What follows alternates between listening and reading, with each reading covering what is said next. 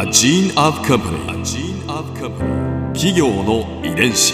企業の遺伝子。全国に546万社以上あるとされる日本の企業その企業の数だけ理念があり使命があり人間ドラマがありますこの番組ではさまざまな企業のトップや社員の方にお話を伺いながら成長する企業の DNA を解明していきます企業の遺伝子。ナビゲーターは私千葉なクララとクオン株式会社代表の武田隆さんです。武田です。よろしくお願いします。今日は岩下食品株式会社代表取締役社長岩下和則さんをお迎えしております。よろしくお願いいたします。よろしくお願いいたします。今回は岩下社長とツイッターについて伺います社長は大学を卒業後5年ほど銀行にお勤めだったんですね。そうですそうです、うんうん。はい、そして94年に岩下食品に入社されました。はい、それから2004年になんと37歳の若さで社長に就任されたそう。そうですね。はい。当時その漬物業界ってどんな時代でしたか？えー、漬物業界というのは、えー当時ですね2000年頃に、えー、5500億円の市場規模を誇ったんですね。えーでそれ以降も実はあの漬物のワンジャンルであるキムチは伸びている面があるんですが、えーところが全体としての漬物の市場規模は、えー今や3200億円台まで縮小をしています、うん。えーつまり約20年間で、えー6割の市場規模。うん。えー4割のお市場規模の縮小ということがあったとうん。いうことになるわけ、うんこれはで、どういったことが理由だったんですか？まあ、多分キムチを除いていわゆるあのーおそらくですね伝統的食習慣が、えーそもそも大きく変化をうーん。してご飯を食べて一汁一菜それに漬物がついてるというのが当たり前だったという時代がまあ変わってきたということがまずあるんだと思います。あのーそれとその漬物を取り巻くあのイメージもまたあのお逆風になってしまったって面があってですね、でこれはあの良い面もあるんですねスローフードとかふるさとの味とかっていう,、そういう良い面もあるんだけれども、あるいは今でいう日本あの世界のねあのジャパンフードというような形でいろいろいい面もあろうかと思いますけどもでも今食品をなんどういう基準で購入するかと言えばこれはもうあの健康ということを抜きに語れないんで。うんでところが漬物に関して真っ先に上がる印象あイメージというのが、えー塩分が高い、うーん。えー食品であると。保存食ですからね。やっぱりそういうイメージは強くなりますね。そうですね、ええ。まさにそういうことだと思いますけど。で漬物の購買の年齢層をアンケートを取るとですね、えー7割がやっぱ50歳以上の方々というような、うんうんえーことになりました。だからまあ,、あの若い世代のお開拓というのは急務だあということだったんですね。企業の遺伝子。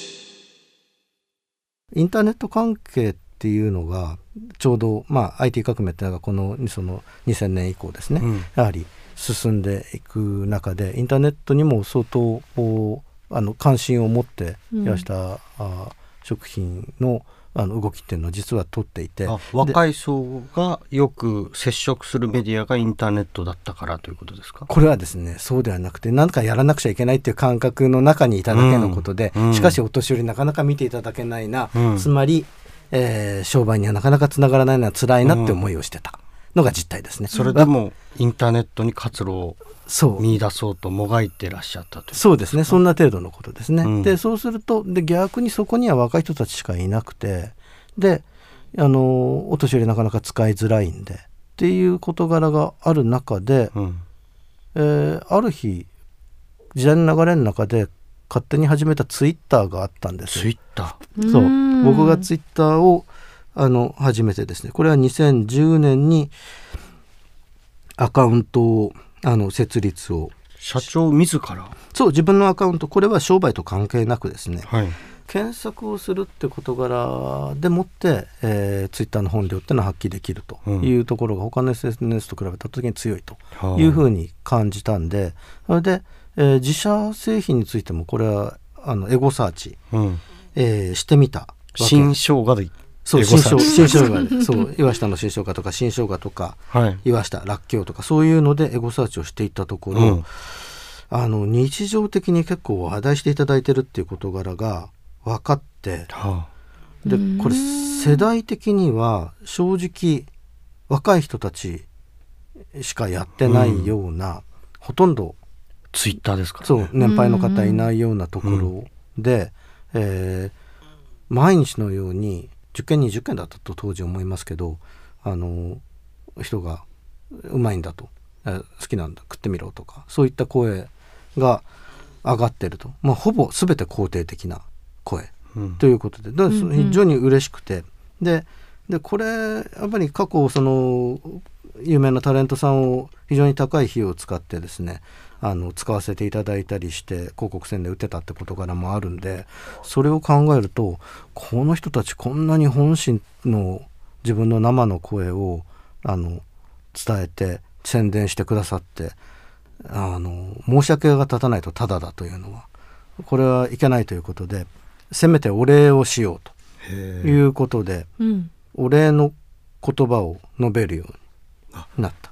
書いてくださってる一般の消費者の方のツイート書き込みに社長がそう。ありがとうと返信するってことですか？そうそう。そう びっくりしたでしょうね。社長から返信があったみたいな。じ事件。一部ぎょっとされて、うん。だた大半が喜んでくださいったんで。やそうでしょうね。ね。いやーそうですよ。いいきなりブロックされた場合もありましたよね。うん。でもね、うん。あのあ中にあるんですけどあのそんなことがあって。今では800とかですね。あすごい1000件とかってことで、わえー桁1個か2個違うような環境にもうなってったんであのリプライできなくなるんですけど、まあ、うん。いいねだけするとか、うん。リツイートだけするとかそういうような感じになっていきました。ーここで Clara's Viewpoint。今回岩下社長のお話の中で私が印象に残ったのは社長はエゴサの鬼だった。ということです。まあ、そのツイッターを通してこうたくさんの消費者のあの声とつながってその生の声が聞けるのがすごく嬉しかったんだとおっしゃるその社長の言葉がすごく印象的だったんですよね。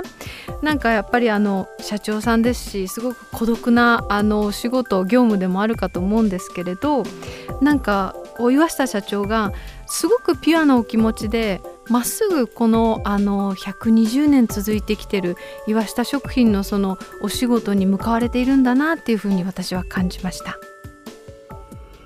企業の遺伝子